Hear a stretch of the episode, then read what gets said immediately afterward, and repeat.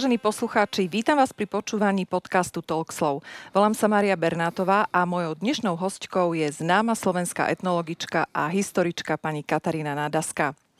Katarína Nadaska vyštudovala odbor etnológia, história a religionistika na Filozofickej fakulte Univerzity Komenského, kde pracovala ako vedecko-výskumná pracovníčka do roku 2011. Absolvovala viacero vedeckých stáží na európskych univerzitách vo Viedni, Regensburgu či Krakove. Neskôr sa stala kurátorkou a literárnou historičkou v Múzeu mesta Bratislavy a nakoniec zakotvila v samozpráve. Venuje sa historickej etnológii a špecializuje sa na duchovnú kultúru, či už sú to rodinné zvyky alebo slovenské ľudové zvykoslovia. Ako sama hovorí, práca v teréne je pre ňu najúžasnejšia a ideálne je, keď sa s určitým časovým odstupom vracia na rovnaké miesta – je autorkou niekoľkých kníh. Jednou z nich je aj kniha, ktorá je jej srdcu veľmi blízka, ako sa ma hovorí. Čerti, bosorky a iné strašidlá, ktorá je okrem iného výsledkom niekoľkoročného výskumu príbehov žien bosoriek z hľadiska histórie, ale i súčasnosti. Dnes sa budeme téme bosoriek a čarodejníc venovať z pohľadu toho, aký vplyv a dopad malo toto úmyselné vyvražďovanie žien na prelome stredoveku a novoveku na ďalší vývoj a postavenie žien v spoločnosti.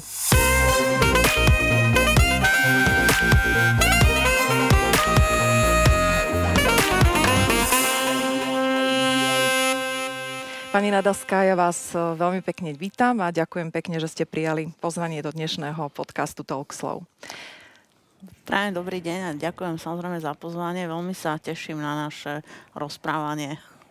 Tak poďme hneď e, úplne zo začiatku. Ja som si robila taký malý prieskum e, na túto tému, hlavne teda medzi ženami a zaujímalo ma, keď poviem hon na čarodejnice, tak čo to v nich e, evokuje. A väčšinou teda sa to spájalo s tým, že ide o upalovanie čarodejnic, ale už tie hĺbšie dôsledky respektíve dôvody, prečo to vzniklo, tak e, tie moc známe neboli. Takže ja by som vás na úvod poprosila, keby ste nám povedali také základné fakty, o čo vlastne išlo počas toho procesu.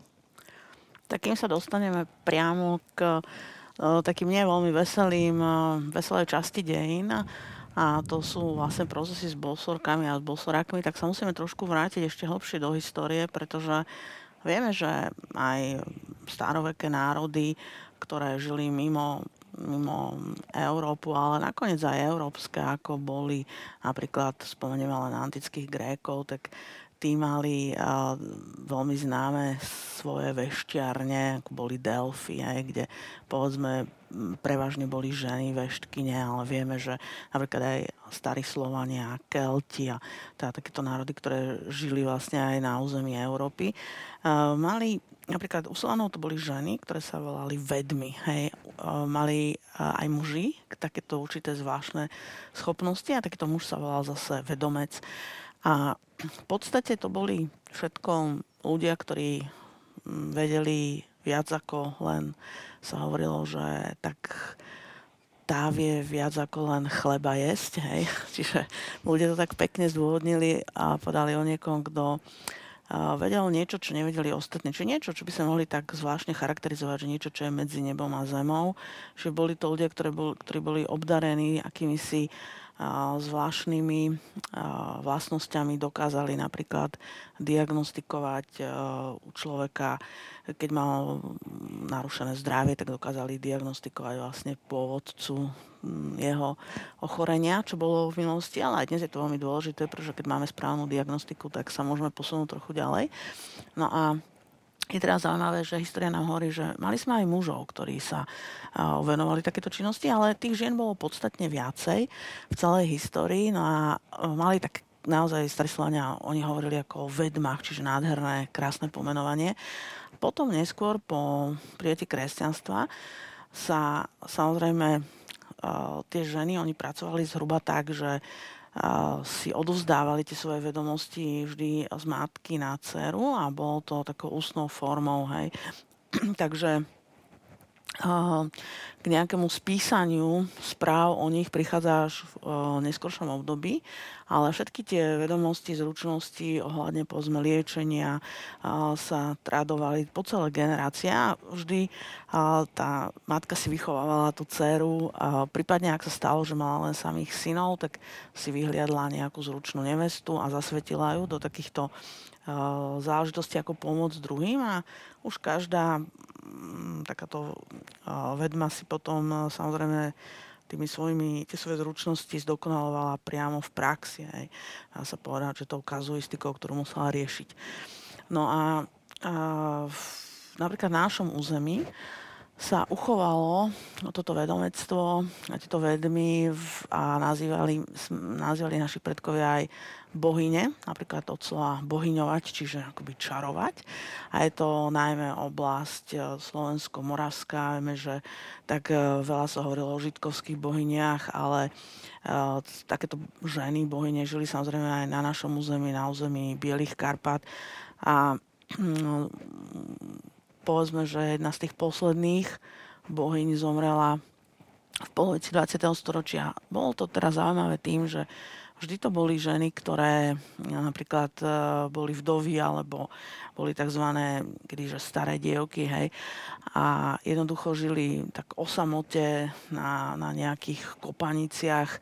A vlastne nevždy zdieľali to, ten spoločenský život celej society, celého spoločenstva a jednoducho sa venovali liečeniu bylinkárstvu alebo oni teda liečili najmä tou kombináciou fitoterapie, čo bolo samozrejme v minulosti absolútne prioritné, lebo od stredoveku, keď vznikali, postupne sa formovali prvé univerzity, tak e, medzi tie prvé vedné odbory patrila aj medicína. Čiže lekári tu boli.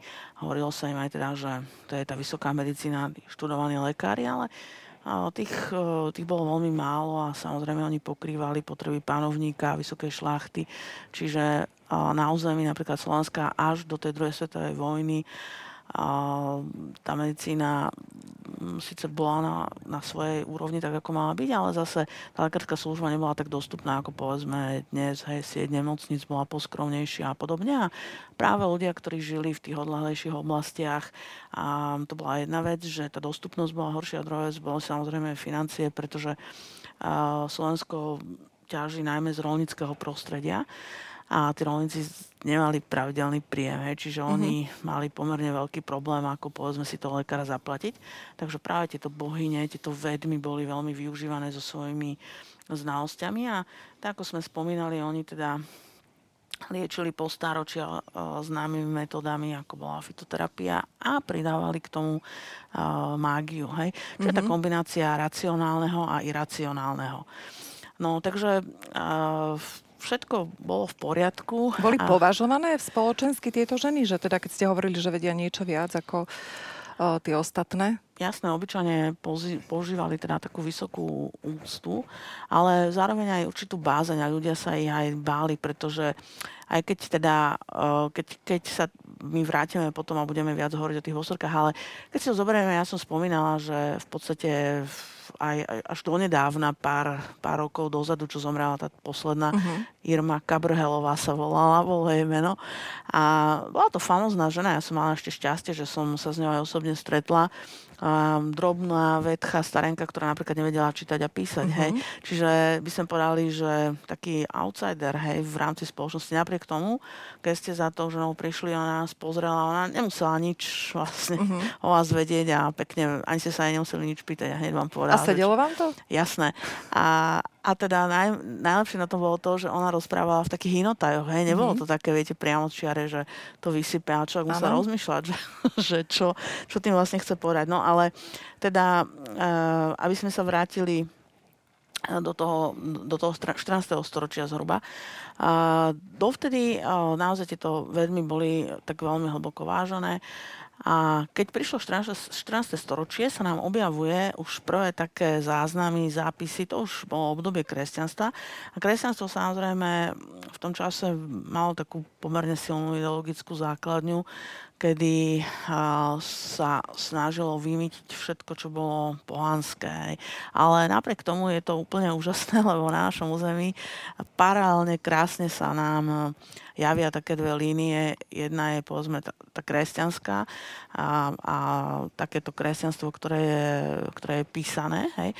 A teda to sú rôzne cirkevné príkazy, zákazy a potom tzv. to žité kresťanstvo, to je to, tá ľudová viera, ľudová mm-hmm. religiozita a tam je veľmi veľa práve nabaleného, čo nám prechádzalo ešte z toho predkresťanského, inými slovami pohanského obdobia. No ale aby sme sa dostali k tomu 14. storočiu, tak e, tam teda vzniká inkvizícia, mm-hmm. čo je mhm. taká uh, cirkevná policia, môžeme to tak povedať, ako tajná policia a podobne. A uh, dosť striktne sa začalo začala inkvizícia zameriavať práve na ženy a na mužov, ktorí sa venovali práve tomu liečeniu alebo vyrábaniu rôznych mastí a, ale teda zase, aby sme to povedali, keď sme hovorili A, tak aby sme povedali aj B. Áno, boli, uh, boli to aj ženy alebo muži, ktorí sa venovali práve aj mágii. Hej? Uh-huh. Čiže oni koketovali s myšlienkou čarovania. Konec koncov to patrí k zvedavosti ľudstva. A tá mágia je naozaj veľmi stará, tak stará ako ľudstvo samo. A kým uh, budú ľudia na tomto svete, tak aj tie magické praktiky vždy budú určitú skupinu ľudí veľmi zaujímať, priťahovať.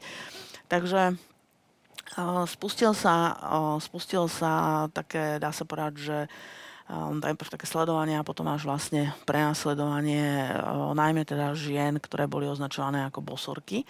A, a teda celé to tak do takej až masovej roviny posunula kniha Kladivo na čarodenice, mm-hmm. ktorú teda napísali dvaja práve inkvizítory, hej, čo boli to mnísi. A tá kniha je mimochodom mimoriadne zaujímavá, ona aj vyšla aj v Slončine v nejakých e, prekladoch viacerých. A je, je, je úžasná v tom, že tá prvá časť, tam je také vysvetlenie, že prečo sú ženy náchylné napríklad na rôzne magické praktiky, mm-hmm. viac ako muži. Hej, čiže opiera sa to práve o, o scholastické učenie, o stredoveké učenie o, teologické hej, a vychádza to vlastne z citovania Biblie, e, kde celkom sa to pekne, e, pekný príklad je tam, že prečo vlastne bol spáchaný prvý hriech, e, ktorý sa tak poeticky nazýva, teda, že z toho stromu pozna, poznania tá Eva otrhla to jablko a dala ho Adamovi, čo môžeme teda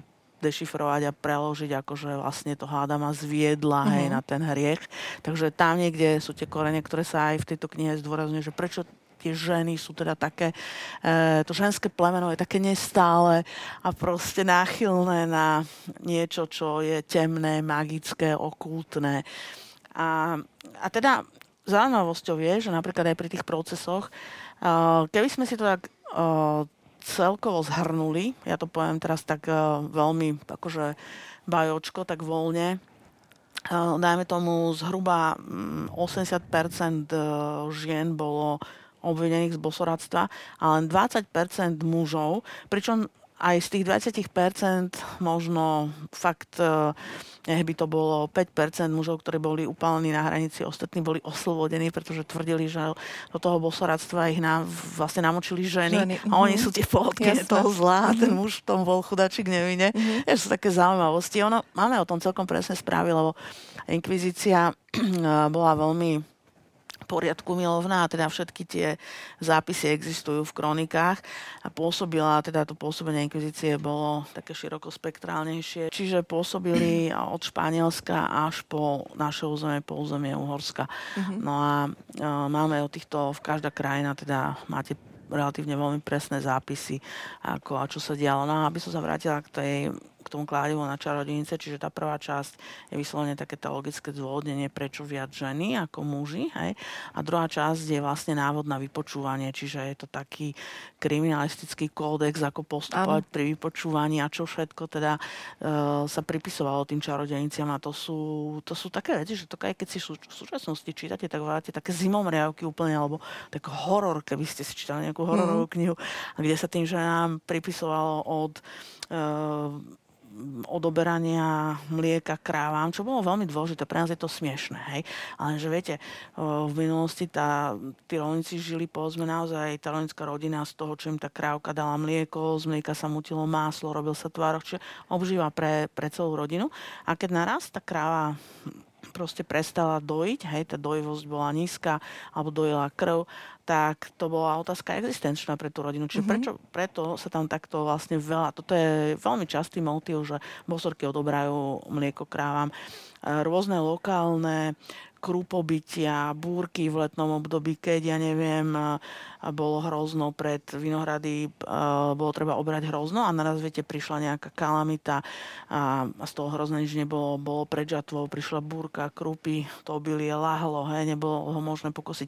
Čiže všetky takéto, ktoré sa dneska nazvali ako nejaké tie prírodné katastrofy, sa pripisovali návrhu bosorka. A išlo to ešte ďalej. Neplodnosť mužov, hej, úmyselná, hej, neplodnosť a množstvo ďalších vecí a sa vlastne zase pripisoval na vrúb Bosorky. Čiže keby sme to uzatvorili.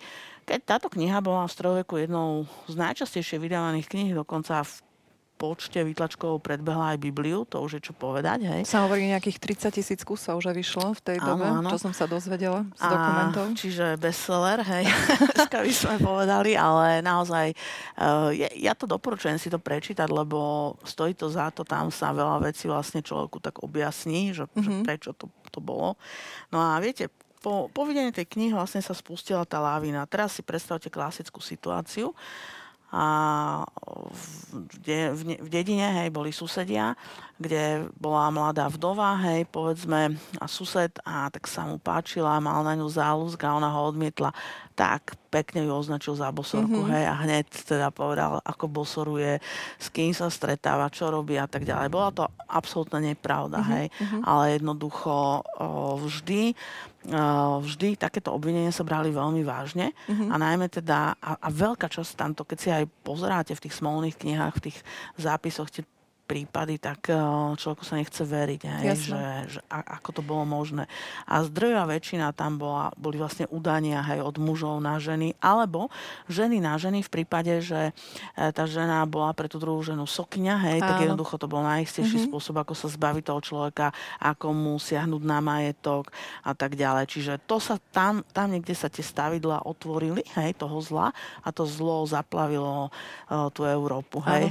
Až, áno. Ja sa chcem opýtať, povedať, eh, je veľmi dobre natočený film, jeden z najznámejších od Otakara Vávru, Kladivo na čarodejnice, tiež eh, s týmto názvom.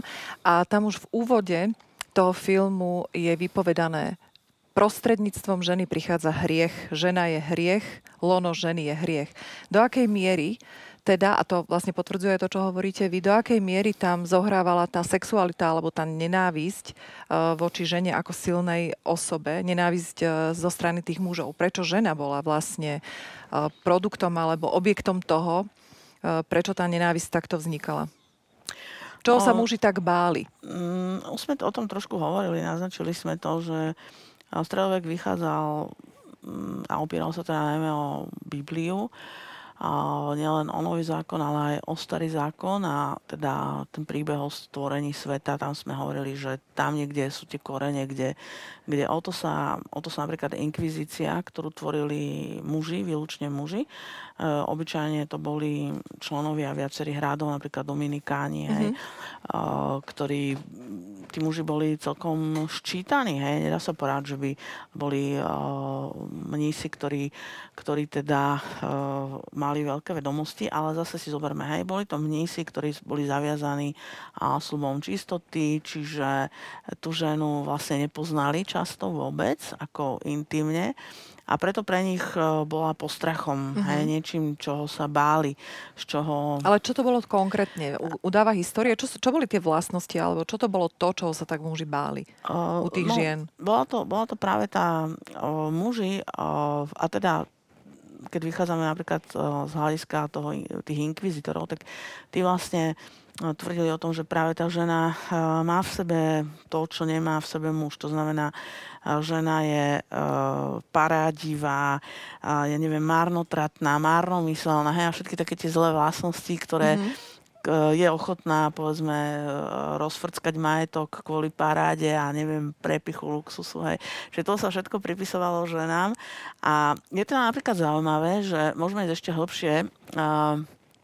Napríklad v, aj v našej tradičnej kultúre, keď sa popisuje v určitom období samozrejme, napríklad to mužské a ženské lono, tak ženské lono je je popisované ako niečo, čo je temné, vlhké, e, niečo, čo, čo, z čoho ide strach, hej, mm-hmm. kdežto, čiže žene sa pripisuje akoby, akoby vyslovene tá temná stránka, kdežto muž je vykreslovaný ako niečo, čo je slnečné, jasné, suché a tak ďalej, hej, čiže máme tak obrazne povedať.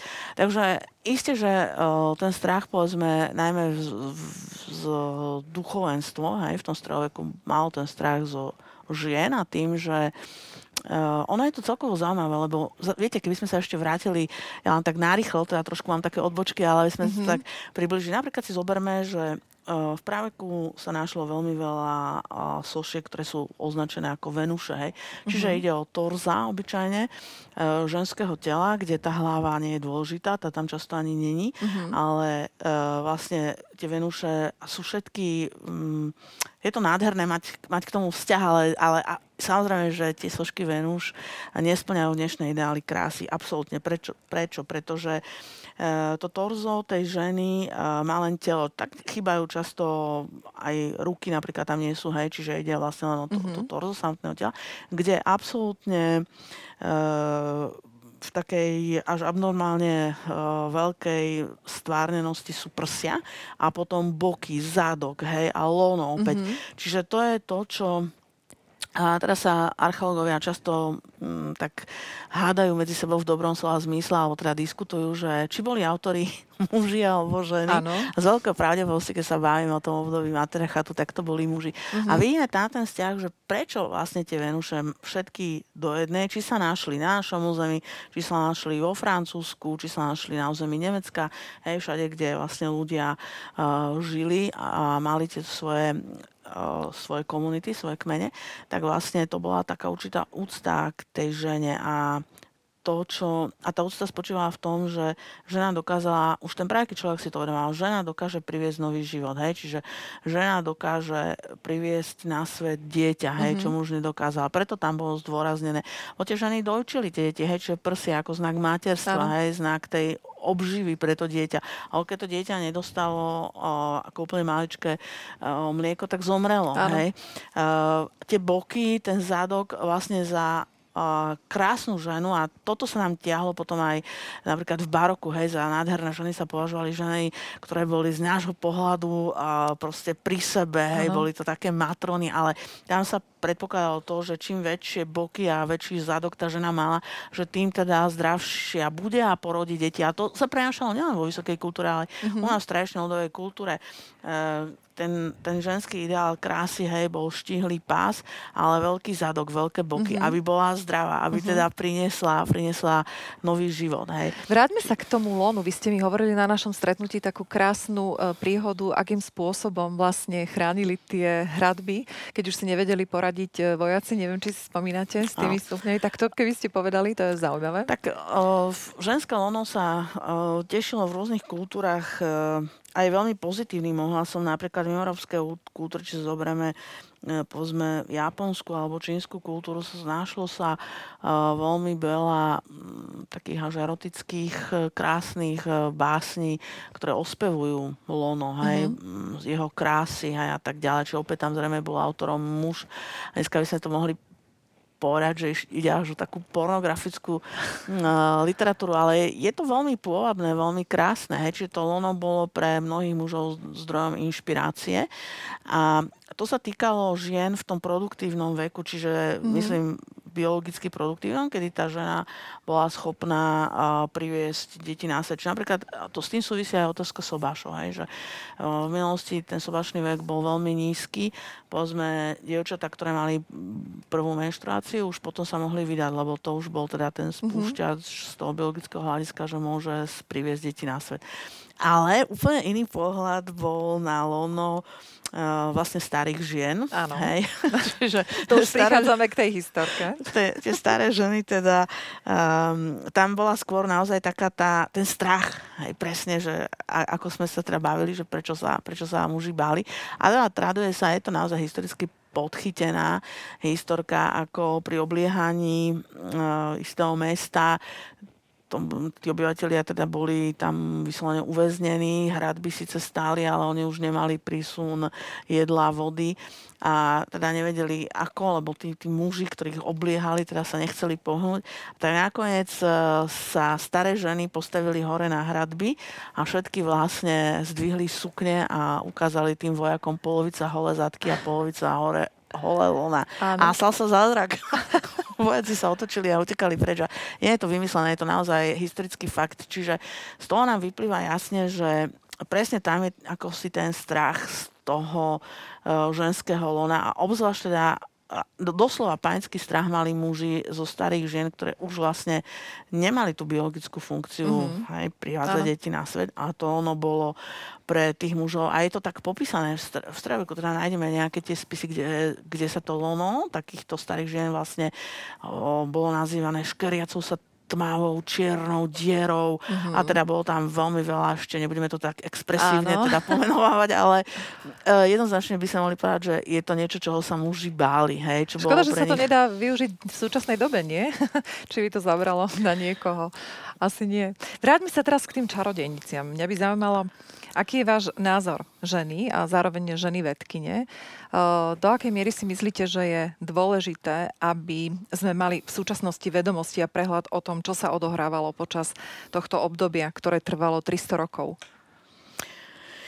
Tak e, jasné, ono, viete, to obdobie prenasledovania e, sa, sa potom skončilo. U nás mimochodom Mária Terezia bola posledná panovnička, ktorá, uh, ktorá dala takú tú, ako sa hovorí, že poslednú milosť. Mm-hmm. To znamená, jej na stole pristal pristal práve taký jeden z tých procesov, ktorý sa mal spustiť voči ženám bosorkám a ona a sa nenadarmo hovorila, že to bola osvietená panovnička. Hoci teda na druhej strane treba povedať, že ona bola patrila k Habsburgovcom, tí boli vždy veľmi prokatolicky orientovaní, čiže ona sama bola veľmi zbožná, uh-huh. ale napriek tomu bola racionálne založená a tá povedala, že e, podľa nej žiadne e, bosorky e, čáry mágia neexistujú, takže nemôže byť niektorá uh-huh. zo žien vôbec obvinená z bosoráctva.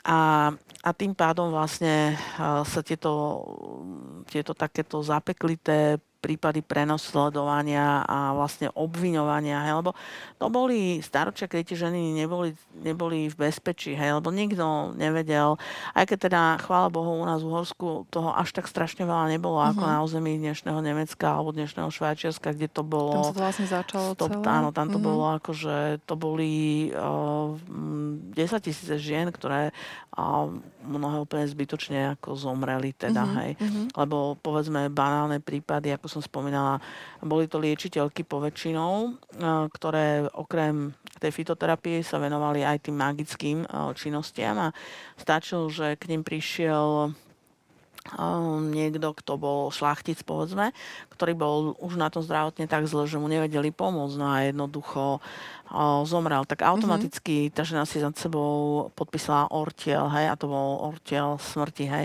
Ale išlo, išlo aj o to, že tie samotné procesy s tými bosorkami, bolo to veľmi kruté, hej, tam, tam už tá predpríprava, čiže napríklad to vypočúvanie, aby sa tá žena priznala, ona samozrejme pri tom prvom výsluchu pred tým súdom všetko poprela, lebo to nebola pravda. Hej. Mm-hmm. Pripisovali sa automaticky, sa aj pýtali, že uh, ako sa stýkala s diablom, hej, aký sexuálny styk mala, mala to presne popísať, mm-hmm. čo sa robilo na sabatoch, hej, teda na tých miestach, kde sa stretávali tieto bosorky, akým dopravným prostriedkom sa tam dostali, či metlami, či nejakými drúkmi a tak ďalej. Mm-hmm. A mimochodom k tomu teda by som povedala, že to je zaujímavé, že uh, zistilo sa, lebo ako, ako bolo to strašne veľa, keby sme si to teraz mohli pozrieť, tu stredoveké fresky a litografie, ktoré vznikali, kde proste ľudia krásne to bolo vyobrazené, ako tie bosorky čarujú na tých sabatoch, alebo ako letia na, tie, na tieto sabaty, tak e, vždy tam bolo, bola metla, nejaký drúk, alebo dokonca zvieratá, na ktorých lietať bolo nemožné, ako zajac, mm-hmm, povedzme, mm-hmm. hej, alebo nejaká koza, alebo cap a podobne. No a prišlo sa na to, keď teda sa vrátim k tým ženám, ktoré boli liečiteľky, ale aj experimentátorky, že uh, tieto ženy teda poznali prírodu, poznali uh, bylinky, hovorili sme si, že po celé generácie. A tie experimenty často uh, spočívali v tom, že oni si vyrábali uh, maste, ktoré, ktoré boli robené z halucinogénov, mm-hmm. čiže povedzme ľuďkovec zlomocný, ktorý sa v určitom pomere dal, čiže v zásade otravné látky, ale mm-hmm ale mali aj práve ten prvok tej, tej halucinogénosti. A z toho sa robili rôzne masti. A tie ženy, uh, zrejme aj práve preto, že boli uh, tak vylúčené z tej society, hej, a že teda mali ten svoj život, tak aby povedzme um, uh, mali nejaké tie zážitky alebo predstavy, hej, alebo svoje sny, tak si potierali tými masťami uh, oblasť genitálií, mm. hej.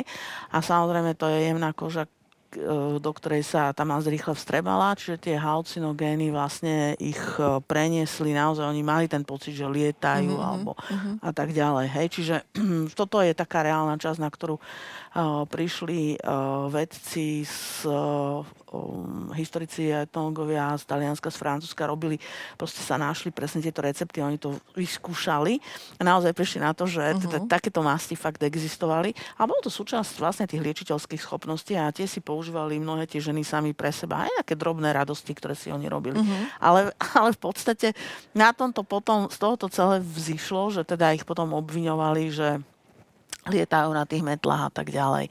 No takže, um, aby som sa k tomu vrátila, uh, jasné, že to, čo nám zostalo ako taká neblahá história, je, je to, že napríklad aj v súčasnosti našej spoločnosti ešte stále je na Slovensku pomerne veľmi silný taký ten patriarchálny systém. Mm. Hej, keď si to my už tak možno nepripúšťame, ale povedzme vždy hej, ten otec mal hlavné slovo, potom často máme veľmi dominantných manželov, ktorí tiež majú to hlavné slovo, čiže mm-hmm. ženy pomaličky, pomaličky, ako som povedala, tak zhádzujte pomyselné okovy v prvom rade tým, že sú samostatné, vyštudujú často nie jednu, viacero vysokých škôl, dokážu si nájsť zamestnanie, slušne zarobiť, dokážu uživiť seba, svoje dieťa. Hej. Čiže tam potom mhm. zastáva tá druhá situácia, keď ale sa stretávam s mnohými takýmito mladými ambicioznými ženami, ak sú povedzme sklamané z nejakého vzťahu a tak ďalej, povedia, že á, tak v podstate to nevadí, ja mám svoje dieťa, hej, a ja mm-hmm. ho mhm. dokážem už vidieť, už nepotrebujem k tomu muža. Čo bolo, čo bolo napríklad na Slovensku ešte do pár, pár rokov dozadu to bol veľký problém, lebo napríklad na tom vidieku hej, boli tie tradície také, že e, rozvod sa nie veľmi akceptoval a e, celé, celé staročia toto bolo tak, že manželstva nebol, nemuseli vždy byť e, vydarené, hej, či často tam bol alkoholizmus a s tým spojené nejaké násilie voči ženám, hej, a išlo to ako na bežiacom páse a všetci sa tvárili, že tak to má byť, mm-hmm. proste jednoducho, hej, že dokonca boli také tie teórie, ktoré hovorili, že správny muž je ten, keď tú ženu poriadne z času na čas, hej, Áno. zbije a tak ďalej. Ženy to trpeli, hej. A Našťastie do veľkej miery je toto už minulosťou, ale stále tieto veci akoby v tom... Stále tak máme... pretrvávajú áno, ešte, presne pretrvávajú, pretrvávajú to, ako, že to, že to je minulosťou, tak to nie. Mňa to skôr zaujímalo ešte aj z toho pohľadu, viete, že hovorí sa o genocide Židov, ktorá trvala, dajme tomu, v takých tých e, vrcholných rokoch možno 10-20, potom je tu komunizmus 70 rokov, ale ten hon na čarodenice naozaj trval 300 rokov, čo je obrovská časť a kapitola tej histórie, eh, tak eh, čo by sme vlastne mohli si z toho celého, z toho vlastne toho honu na tie ženy a to vyvražďovanie a vôbec vlastne vyvražďovanie tých vlastností a tej sily ženy, čo by sme si mohli zobrať ako ponaučenie dnes napríklad? Ako by sme to mohli preniesť a poučiť sa z tej histórie, ako sa hovorí? A, tak mňa, je to taký môj osobný názor, hej. Mňa napríklad na tom fascinuje to, že tie ženy boli, a, boli veľmi skvelé boli, dneska by sme ich mohli povedať, že väčšina tých žien, ktoré boli označené z bosoráctva, boli veľmi šikovné, mali o, naozaj o, no, naozaj určitý dar, že dokázali pozme liečiť, hej, na základe úplne racionálnych bežných záležitostí. Boli často mm, obdarené veľmi takými pozitívnymi vlastnosťami a v podstate väčšina z nich sa venovala pozme liečeniu alebo tej službe tým svojim blížnym ani nie za peniaze, hej, to bola, pozme tam fungoval možno nejaký bartový obchod, hej, že tí ľudia ani peniaze nemali. A napriek tomu, že mnohé tie ženy vedeli, že nie sú to riziko, že teda môžu byť obvinené z toho mm-hmm. tak sa toho, tej činnosti nevzdali a, a proste liečili naďalej. To bola taká tá pozitívna stránka. A negatívna stránka bola tá, že v podstate ten stredovek od toho 14., 15., 16. a to 17.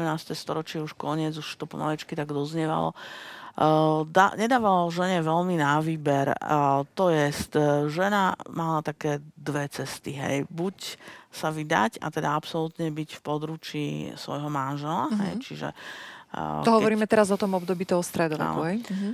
áno čiže, čiže vlastne ženy, ktoré žili na vidieku, uh, lebo vždy ženy, ktoré boli z rolnického prostredia, si vždy brali rolníkov. Hej, tak tam ako proste skutočne tie roboty bolo až až, žena nielen rodila deti a tendencia bola, aby tých detí bolo čo najviac. A s tým je teda spojené aj to, že by sa mohli špeciálne ešte rozprávať o kategórii pôrodných babíc, mm-hmm. babicu, ktoré teda vlastne privádzali tie deti mm-hmm. na svet. A bol, boli tu takisto ženy, ktoré sa tešili a veľkej takej popularite, obľúbe, lebo tie pôrody boli a, vždy nie vždy také akože bezproblémové, hej, čiže práve tá babica veľa tých životov zachránila, ale napriek tomu, keď, čím ideme hlbšie do histórie, tak tým vlastne máme veľmi vysokú umrtnosť žien pri pôrode. Mm-hmm. Často sa podarilo zachrániť dieťa, ale zomiera žena, hej, čiže na sepsy, rôzne vykrvácanie a rôzne iné problémy tie sepsy boli veľmi časté a to je konec koncov a v súčasnosti ženy, keď idú rodiť, tak či sa im to páči, či nie, trojdňové antibiotika to istia, hej, mm-hmm. ale v minulosti, mm-hmm, ako viete, to mm-hmm. bolo veľmi časté. No a potom samozrejme aj umrtnosť tých detí bola relatívne vysoká. Takže žena, ktorá žila na vidieku, tak tendencia bola často, ona počas roka aj dve deti porodila, jedno z začiatku, druhé na konci. Mm-hmm. A čím viac, tým lepšie, lebo to boli, nám sa to možno nezdá brutálne, ale teda faktom bolo, že tá tendencia bolo mať veľa detí preto, lebo to boli pomocné ruky na gazdovstve a tam mhm. bolo treba každú ruku. Čiže tam veľa času ako teda nebolo, ale samozrejme hlavné slovo mal vždy muž mm-hmm. a ja to budem dokumentovať na takom spôsobe, že ako sa jedlo, hej. Áno. Si predstavme stôl, kde sedel za stolom sedel gazda, či tam obyčajne na Slovensku, ale aj inde e, v Európe bola tendencia tzv. tých e, viacgeneračných mm-hmm. rodín. Hej? Čiže uh, žili, u nás to bolo tak, že buď najstarší alebo najmladší syn dedil chalupu, ale aj s rodičmi musel, patril sa, aby sa teda o nich postaral. Uh, a, ale krásna novela Ťapákovci, kde vieme, že ich bolo aj viacej. Hej. A teda, čiže predstavme si tú situáciu, že bol drevený stôl, za ktorým sedeli všetci muži uh-huh. a ženy, čo robili, pekne nosili misky a stáli za nimi. Hej. A teda z jednej misy sa jedlo. A boli také špeciálne hlboké lyžičky, lebo aj tá strava bola taká hutná, čiže mm-hmm. neboli to nejaké riedke polievky, ale proste že nejaká taká kašovitá, hustejšia strava, hlboké lyžičky. Samozrejme muži si načreli a tá každá žena stala za svojím mužom, ešte na rukách decko, mhm. maličké, mm-hmm. hej, dieťa. A tak keď sa niečo jej zvýšilo tou lyžičkou, tak začrela a najprv tomu dieťatku a čo potom zostalo, tak to je. Mm-hmm. Tak to je klasický obraz ako Jasne. postavenia našich žien. Mm-hmm. Uh, no a sme sa trošku zamotali. Áno, ale ja vás vrátim, viete, k, k tým čarodejniciam, aby sme teda neodchádzali no. od témy. Je nejaké percentuálne vyčíslenie, pretože m, mm, spomínali ste vy a takisto aj veľa historických dokumentov hovorí o tom, že naozaj to nešlo o upalovanie tých čarodejníc a tých vediem, ale išlo o upalovanie tých žien, ktoré boli udané druhou ženou a vôbec nemala s čárami nič spoločné. Že či je nejaké percentuálne vyjadrenie toho, že naozaj šlo o upalovanie čarodejníc čarodejníc a potom tie nevinné ženy, keď to dáme do úvodzoviek? O, tak, takto by som povedala. Všetky tie procesy sú zdokumentované a tam sa to nerozlišovalo. Tam to všetko mm-hmm. bolo to boli všetko ženy obvinené z bosoradstva a bolo im to akoby dokázané. Dokázané takým spôsobom, že ako sme hovorili ten klasický príklad, že nejaký uh, mešťan, hej, lebo to sa nedialo. Mm-hmm. Ešte, ešte čo je teda zaujímavé, uh, na vidieku bolo toho dokonca menej ako v mestách. Mm-hmm. Hej, v mestách, to, tí mešťania, oni sa poznali, bolo to tam, mesto bolo ohraničené vždy hradbami, čiže tam sa nedalo tak uniknúť ako na vidiek, kde predsa len žiadne hradby neboli, človek mm-hmm. si to hospodárstvo mohol uh, aj keď bol poddaný, tak proste bolo to také, také voľnejšie, hej. Ale v tom meste sa všetci poznali a tam stačilo, ako som spomínala, že sused nadbiehal susedke, hej, mm-hmm. a mhm. tá ho odmietla, tak proste dobre napálený, uh, si zobral svetkov, hej, mal si zobrať uh, pri, pri Mešťanoch uh, bolo 7 Hej. Pri šlachte až 12 svetkov mm-hmm. a pri poddaných stačilo len, keď, napríklad keby ten mešťan chodil za nejakou rolničkou, ktorá bola poddaná a tá by mu, dajme tomu, ho odmietla, alebo ja neviem, mm-hmm. tak, tak vlastne stačilo, že on vydal svedectvo proti nej, že je bosorka mm-hmm. a akože tam sa to neskúmalo, to mm-hmm. bolo jasné a teraz mm-hmm to bolo udanie a teraz uh, najprv sa inkvizícia vypočúvala ako dobrý a zlý policajt, hej, čiže najprv vyšiel taký dobrý inkvizitor, ktorý teda tak s ňou viedol celkom také ľudské pohovory, všetko sa jej vypitoval, ako bolo, čo bola tá žena, mm-hmm. teda samozrejme hovorila po väčšinou hovoríte ženy pravdu, že teda s tým nemali nič spoločné. Hej? Ale to boli tie začiatky. No. Áno, no a potom prišiel ten dobrý policajt, teda aj ten dobrý inkvizitor jej mm. slúbil, že nebojte sa, nič sa vám nestane, ja vám nič neurobím. Hej, to bola taká špeciálna veta, kde on, on jej naozaj nič neurobil, lebo potom prišiel ten druhý ano. a ten jej už urobil. A to mm-hmm. bolo teda, uh, tam bolo to utrpné právo, hej, čiže začali ju, keďže sa nepriznala, mm-hmm. tak vlastne tam bolo klasické lámanie na kolese, španielská čižma, derešovanie a tie spôsoby, proste, ktoré vykonával kat, bolo ich množstvo a ani to nechceme dopodrobne podrobne vedieť, lebo je to až hrôzo strašné, že tam nás, tam tiež je to ako veľmi zaujímavé tým, že uh, aké zverstva človek bol schopný vymyslieť tie mučiace mm-hmm. nástroje. Napríklad jeden z takých mučiacich nástrojov bola uh, taká železná, železná kostra, v, alebo teda také telo vlastne duté býka.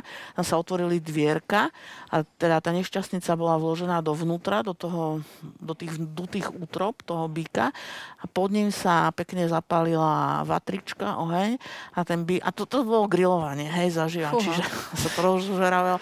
A človek sa priznal ku všetkému, uh-huh. hej, takisto španielské čižmy a dereše a proste tie kolesa, hej, lámanie, mm-hmm. potom tzv. vypočúvanie na trojuholníku, to bolo veľmi nepríjemné, normálny trojuholník, taký ihlán, hej, špicatý, ostrý, kde tú ženu upevnili a na zadnú časť tela, na, na otvor vlastne, hej, konečníkovi a priviazali ju lanami, čiže ten minimálne mala rozparané celé čreva a tak ďalej. Mm-hmm. No ale mhm. ani o tom nemusíme ďalej Jasné. hovoriť. Bolo to brutálne Nie. a v takom prípade samozrejme, že tie ženy priznali absolútne všetko, hej. A, a krásne sa ich vypýtal. Tak chodil za vami, uh, chodil za vami Satan, diabol v podobe mladého Áno. muža a súložili ste s ním, hej, a v posteli spal váš muž. A ona povedala, áno, áno, áno, áno, samozrejme áno, všetko jasné. priznala, hej, takže mm-hmm. My to krásne je to zdokumentované všetko a preto hovorím na našu otázku sa nedá povedať, že vôbec sa to nedá rozlišiť, že mm-hmm. toto bola nevinne odsudená žena. Mm-hmm. Drvivej väčšine boli tie ženy Všetky boli vlastne nevinné. Hej. Akože, mm-hmm. tak ako som spomínala, boli, boli samozrejme ženy, ktoré experimentovali s mágiou, ale to neznamená, že tým niekomu škodili. Hej. Ale tam obyčajne vždy išlo o to, preto tie udania ich bolo tak strašne veľa, lebo uh, do toho nastúpilo vlastne to, že si si, si vlastne sused udával suseda, hej, uvedomili si ľudia, že ako môžu prísť ľahko k majetku niekoho, hej, mm-hmm. ako môžu ľahko sa niekomu pomstiť, hej. Ale sú také klasické ľudské vlastnosti, ktoré pretrvávajú staročia, závisť, mm-hmm. nejaká, ne, viete, nenávisť, nevraživosť, však to stále sú veci, ktoré a, a vlastnosti, ktorými bojujeme. Čiže v tomto sme sa, aj keď my žijeme v high-techovej spoločnosti, ale vôbec sme sa nezmenili s tými vlastnosťami mm-hmm. a sme stále na úrovni stredoveku. Toto morálne a mravné vlastnosti mm-hmm. jednotlivcov sú poväčšinou rovnaké, hej. Čiže preto hovorím, že všetky tie ženy, hej, na základe toho uh, odsudenia boli vinné. Hej. Ale druhá vec je tá, že keď to rozoberieme na drobné, že mm-hmm. tam to boli, to boli tisíce žien, ktoré nevinne teda zomierali. A teda ešte sa dostaneme k tomu, že prečo bosorky napríklad u nás, napríklad v Amerike je to iné, alebo v Anglicku tam uh, ten spôsob toho uh, znesenia zo sveta bola povedzme obesenie, hej, ale mm-hmm. u mhm. nás to bolo to bolo úplne iné. U nás ženy ešte, ešte existovali tzv. ordály alebo božie súdy, hej, čiže keď nič, tak sa ako sa teda povedal ten inkvizitor, že dobre, tak rozhodneme, nech uh, Boží súd nech rozhodne. Čiže klasika, uh, ženu zviazali jej ruky a nohy, okolo krku jej dali povraz balvanom a hodili mm-hmm. ju do vody. A keď je nevinná, tak vypláva. Hej, no mm-hmm. tak mhm. asi málo ktorá vyplávala. Hej. Málo ktorá, no. Takže, uh, no a teda prečo u nás tie bosorky upalovali? To je zásadná otázka, že nepopravovali ano. ich, ani šibenica nefungovala ale vyslovene to boli popravy v plámeňoch, hej, to smrť v plámeňoch na veľká priviazali tú ženu ku kolu, keď teda mala príbuzných, ktorých sa o ňu zaujímali, tak tie ešte uprosili, uplatili kata, aby jej dal kat pred smrťou omamný nápoj vypiť, aby teda to nevnímala, tú mm-hmm. strašnú bolesť. Hej. Priviazali ju k tomu kolu a teda prečítali jej rozsudok smrti a upálili ju a z toho dôvodu, aby si už teraz počas svojho života niečo vytrpela a na tom druhom svete, jej to bolo, tie tresty za to soradstvo zmiernené. Hej. Čiže to bol ten princíp, prečo sa ženy upalovali a mm-hmm. napríklad nestínali sa alebo sa neobesili. Mm-hmm.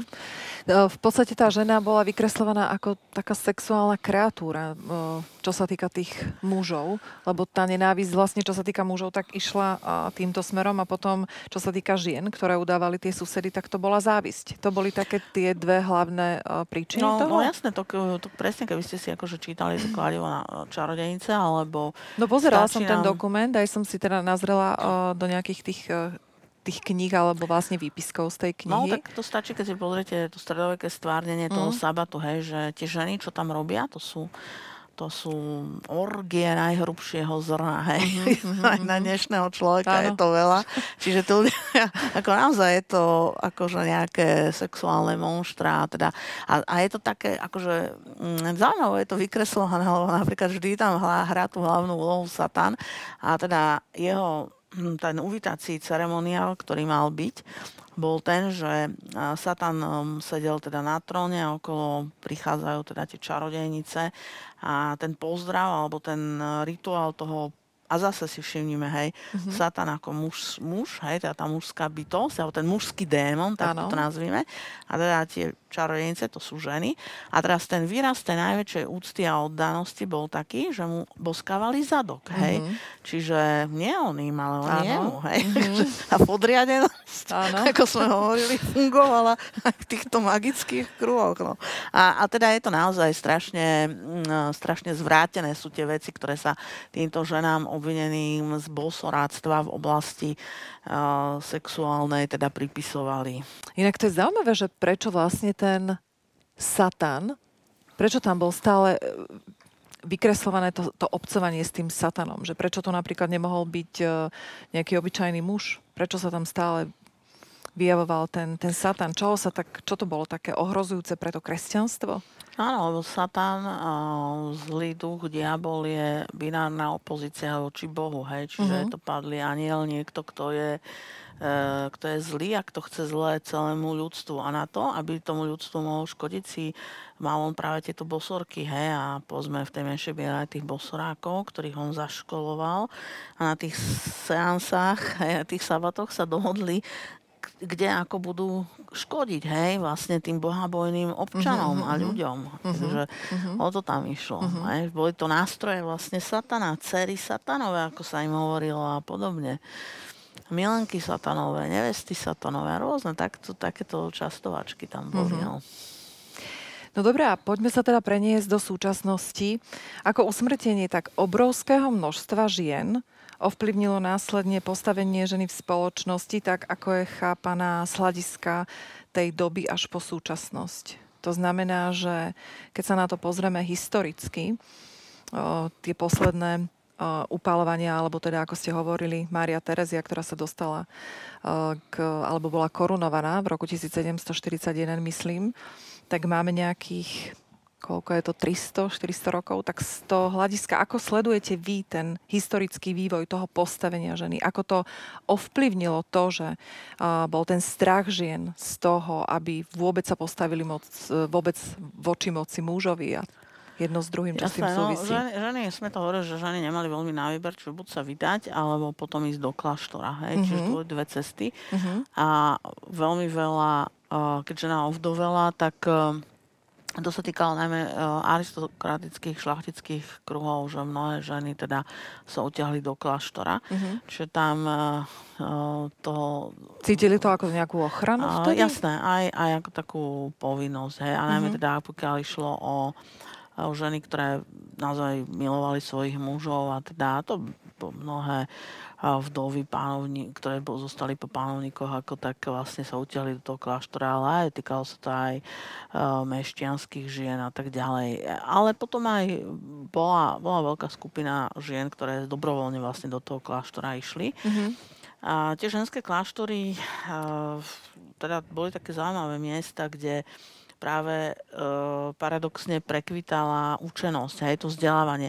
Lebo ženy e, nemali prístup k vzdelávaniu a to ani napríklad aristokratky, aj keď oni mali domácich učiteľov, ale naučili sa, dajme tomu, čítať, písať po latinsky, jazda na koni a tancovať, hej, to, čo potrebovali a nejaké tie správovať majetky, lebo dneska by sme povedali, že tie, uh, tie šlachtičné, tie aristokratky, keď mnohé uh, v tom období, povedzme, aj, aj neskôršieho stredoveku, veď stále boli vojny, čiže tí muži boli na nejakých vojenských ťaženiach mm-hmm. a mhm. tak ďalej. A nakoniec tie hospodárstvo, tie majetky bolo treba spravovať, čiže dneska sme povedali, že to bola aj veľmi taká vysoká manažerská funkcia a že oni to zvládali, hej, mm-hmm. a mhm. boli v tom skvelé. Uh, ale ale stále napríklad nemali prístup na univerzitách, aby sa vzdelávali uh, ženy ako oficiálne, ako lekárske, ako právničky, hej, tak toto stredovek nepoznal a paradoxne práve tie možnosti takého topkového vzdelania hej, a najväčších uh, objavov a tak ďalej bolo možné študovať v kláštoroch, kde mm-hmm. to bolo bezstresné, kde tie ženy Jasne. mohli mm-hmm. mať naozaj uh, prístup k tomu vzdelávaniu. Mm-hmm. A čiže Čiže máme aj skupinu žien, ktorá vlastne ani sa nechcela vydať, lebo proste naozaj e, dychtela po tom vzdelávaní a videla tú cestu hej, v, práve v živote v kláštore.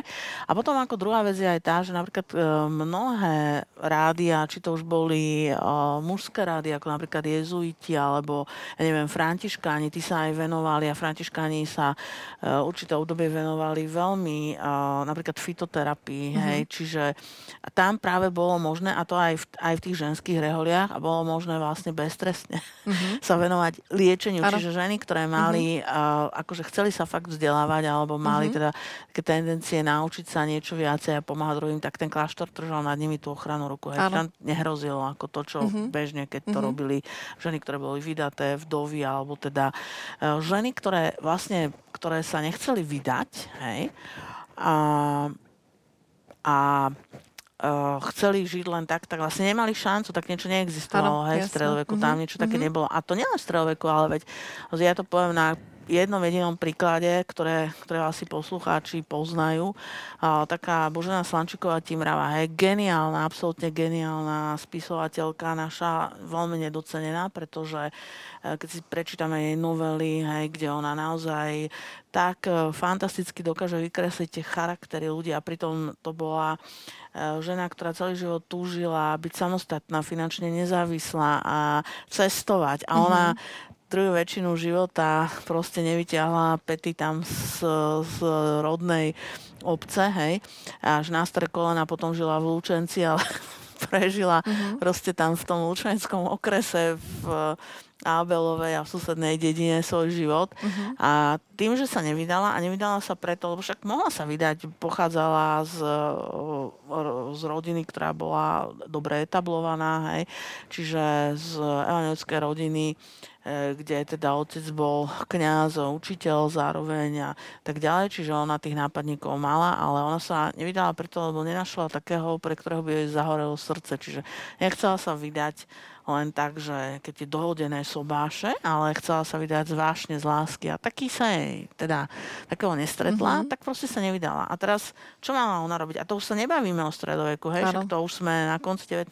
storočia tam ten zvyk bol taký, že volky, nevolky, žila s rodičmi, kým rodičia žili, keď zomreli, tak proste jeden z bratov, aj v tomto prípade vlastne, ako by som povedala, vysela mu na krku. Hej. On brat sa oženil, mal svoju rodinu a ona mu teda pomáhala uh, v jeho rodine záviselo veľmi od toho vzťahu tých súrodencov. Mm-hmm. Niekde to bolo také, že bola až na úrovni služky, hej. Mm-hmm. A, a ona napríklad Timrava uh, strašne chcela tú samostatnosť v oblasti finančnej, lebo čo, kde, kde ako, ako ona, aký príjem, hej.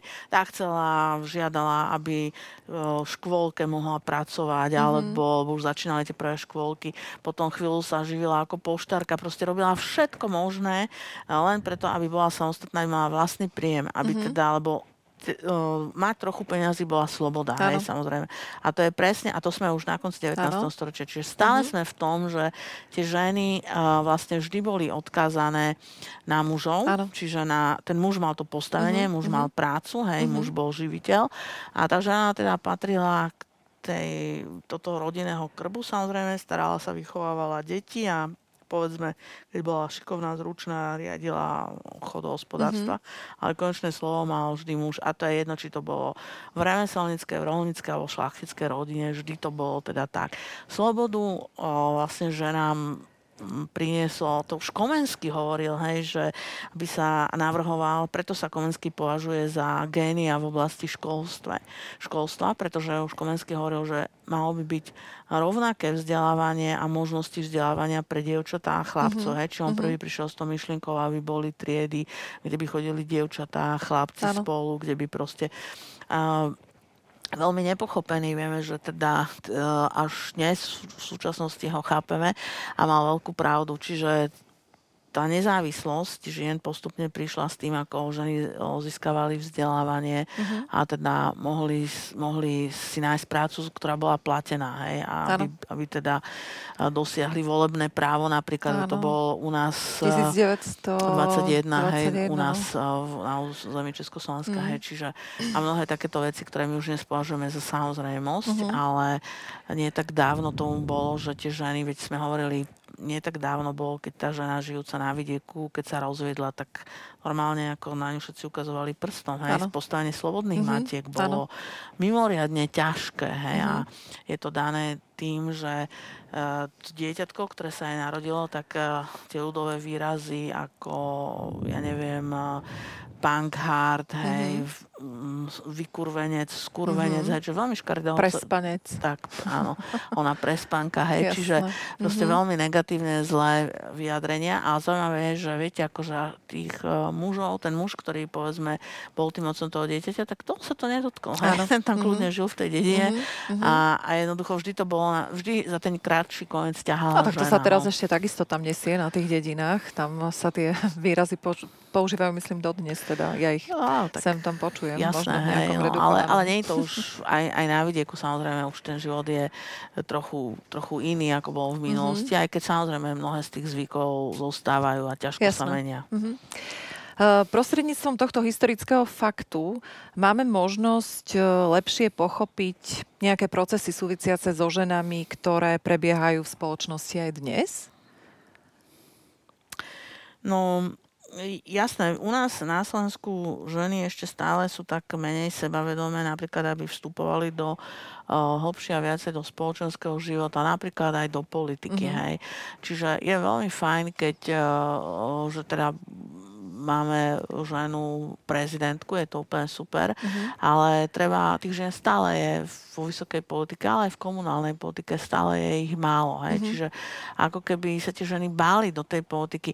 A, keď, a ja keď poznám veľa schopných žien, keď sa ich spýtam, prečo nechcete ísť do politiky, lebo to je niečo, čo je to chlapská zóna, uh-huh. tá mužská zóna, hej, to nepovedia uh-huh. priamo často, ale uh-huh. proste povedia, že tá politika je taká zlá a tak ďalej a tak ďalej hej, veľmi tvrdá, tak jasné, hej, je to tak, ale práve ten ženský element uh, tam chýba. Hej, uh-huh. A mhm. ženy sú uh, sa poväčšinou hovorí, že sú tak viac citovejšie zamerané ako muži, ako do určitej miery je to samozrejme pravda, ale ženy sú neskutočne šikovné, hej, čiže sú, a to vidíme aj na bežných veciach, že si zoberte aj v súčasnosti, keď sa dievča vydá, má skončenú vysokú školu, má rodinu, mnohé majú, sú povedzme lekárky, hej, čiže oni čas tej svojej profesie musia, to prosím života kvázi obetujú pre, naozaj pre svoje deti, pre mm-hmm. svoju rodinu a potom sa vracajú do toho procesu a musia, e, majú veľmi náročné mnohé, mnohé ženy, či, ako či sú manažerky alebo ako hovorím, e,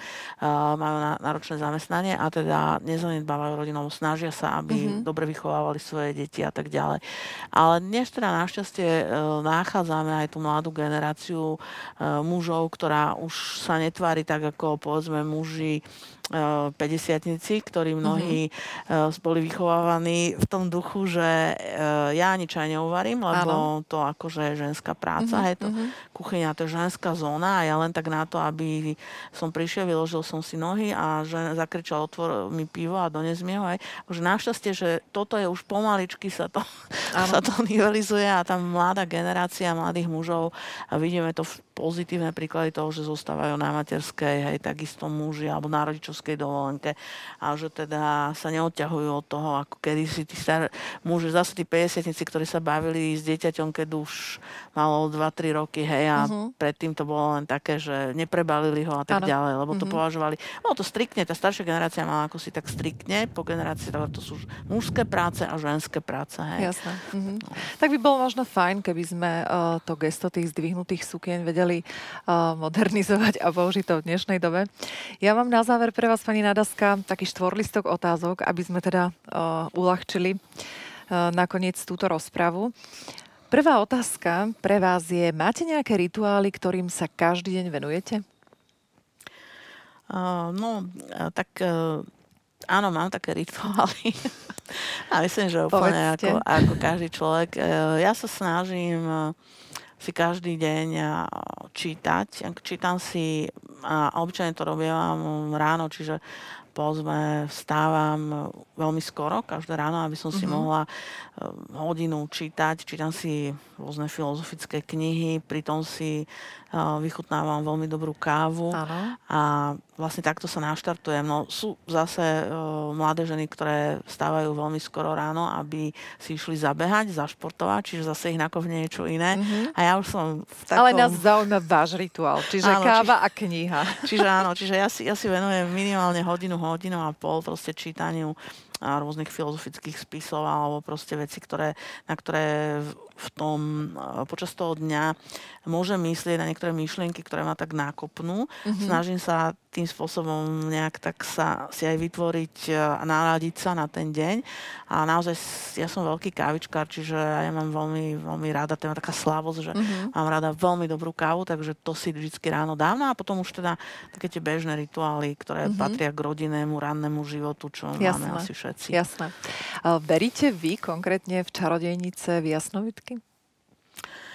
Ja som sa tému mágie venovala uh, vyše 20 rokov, takže áno, mám, mhm. verím. Uh-huh. Neverila som, keď som začínala s výskumom, ale uh, preto vám hovorím aj takého vlastného presvedčenia, uh-huh. že uh, mágia naozaj existuje a uh-huh. sú stále, stále veľká skupina ľudí, ktorí uh, prakticky sa magickými procesmi uh, zapodieva alebo mm-hmm. venuje.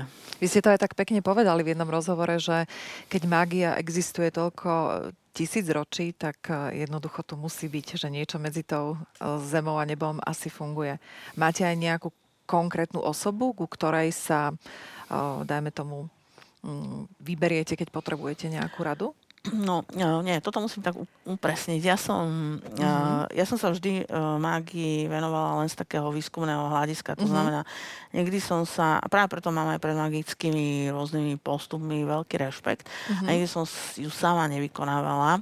Aj by som to nikdy nerobila, ale mm-hmm. proste zaujímali ma napríklad ľudia, tí nositeľia tých magických tradícií, hej, a zaujímali ma určité tie postupy, hej, ale len čisto z takého vedeckého pohľadu, ktorý som mohla rozanalizovať. Čiže ani sama sa uh, nevyhľadávam, žiadne mm-hmm. veštice, veštice, jasnovitky, mm-hmm. kárterky, nič takéto.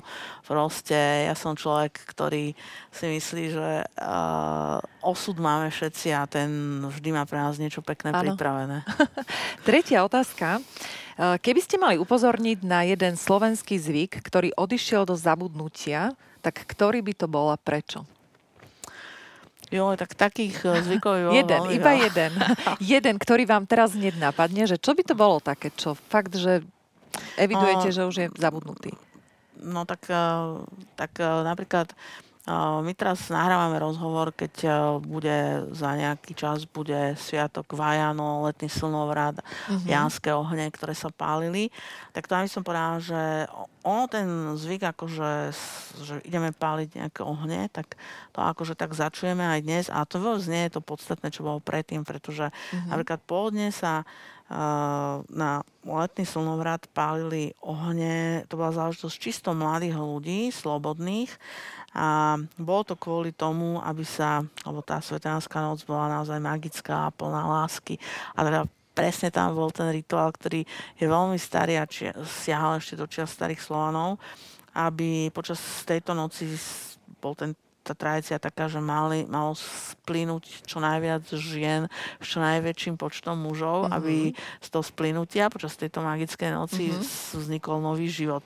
A nikto to teda neriešil v minulosti, že kto je otcom toho dieťaťa. Naopak, že deti boli pos- pokladané za posvetné.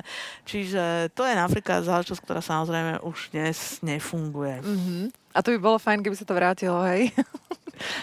Radšej nie, tak, lebo by sme všetci chceli poznať toho svojho otca. No a poslednú otázku, pani Nadaska. Teraz si trochu zafantazírujeme. Dostali ste možnosť a odo mňa teda vstupenku na výlet stráviť s jednou osobnosťou z histórie jeden celý týždeň. Kto by to bol a prečo? No, tak ja by som sa mm, ja by som sa celkom rada uzrela do obdobia stredoveku. Mňa by zaujímala napríklad ten život v Bratislave, je to moje rodné mesto, mm-hmm. čiže je to kráľovské mesto. Napríklad v časoch Žigmunda Luxemburského prezývaného aj Líška Ryšová, mm-hmm. ktorý miloval Bratislavu a on teda a miloval ju preto, lebo on bol taký bon vivant, mal veľa mileniek, veľa žien, mal rád veľké mm-hmm. hostiny, víno a robil rôzne také výpravy, napríklad proti husitom, ktoré boli neúspešné a stáli strašne veľa peňazí, a, ale voči Bratislave bol vždy veľmi štedrý, obdaril ju mnohými uh, právami, mm-hmm. kráľovskými výsadami a teda samozrejme aj rád pumpoval uh, pokladnicu áno. kráľovského mesta. To by ste si možno ten týždeň užili Ale, Áno, celkom by, ma, celkom by ma to zaujímalo, ako to napríklad na území uh, Bratislavy fungovalo, povedzme v tom stredoveku. Tak mm-hmm. to by bol taký pekný zážitok. Mm-hmm. Pani Nadaska, ja vám veľmi pekne ďakujem za tento inšpiratívny a obohacujúci rozhovor a verím, že sa nevidíme posledný krát. Ďakujem veľmi pekne za pozvanie a bolo mi veľmi príjemné s vami debatovať. Ďakujem pekne. Počúvali ste ďalšiu epizódu Talkslov s pani Katarínou Nádaskou. Verím, že rozhovor bol pre vás zaujímavý a mali ste možnosť nahliadnúť do tohto historického obdobia širšou optikou. Budem rada, keď mi napíšete vaše dojmy, postrehy, akékoľvek pripomienky, alebo mi dáte tip na zaujímavú ženu alebo muža z vášho okolia. Písať mi môžete priamo na mailovú adresu mariazavináčtalkslow.sk alebo na facebookovú stránku Talkslow. Majte sa krásne a teším sa na vás pri ďalšom rozhovore.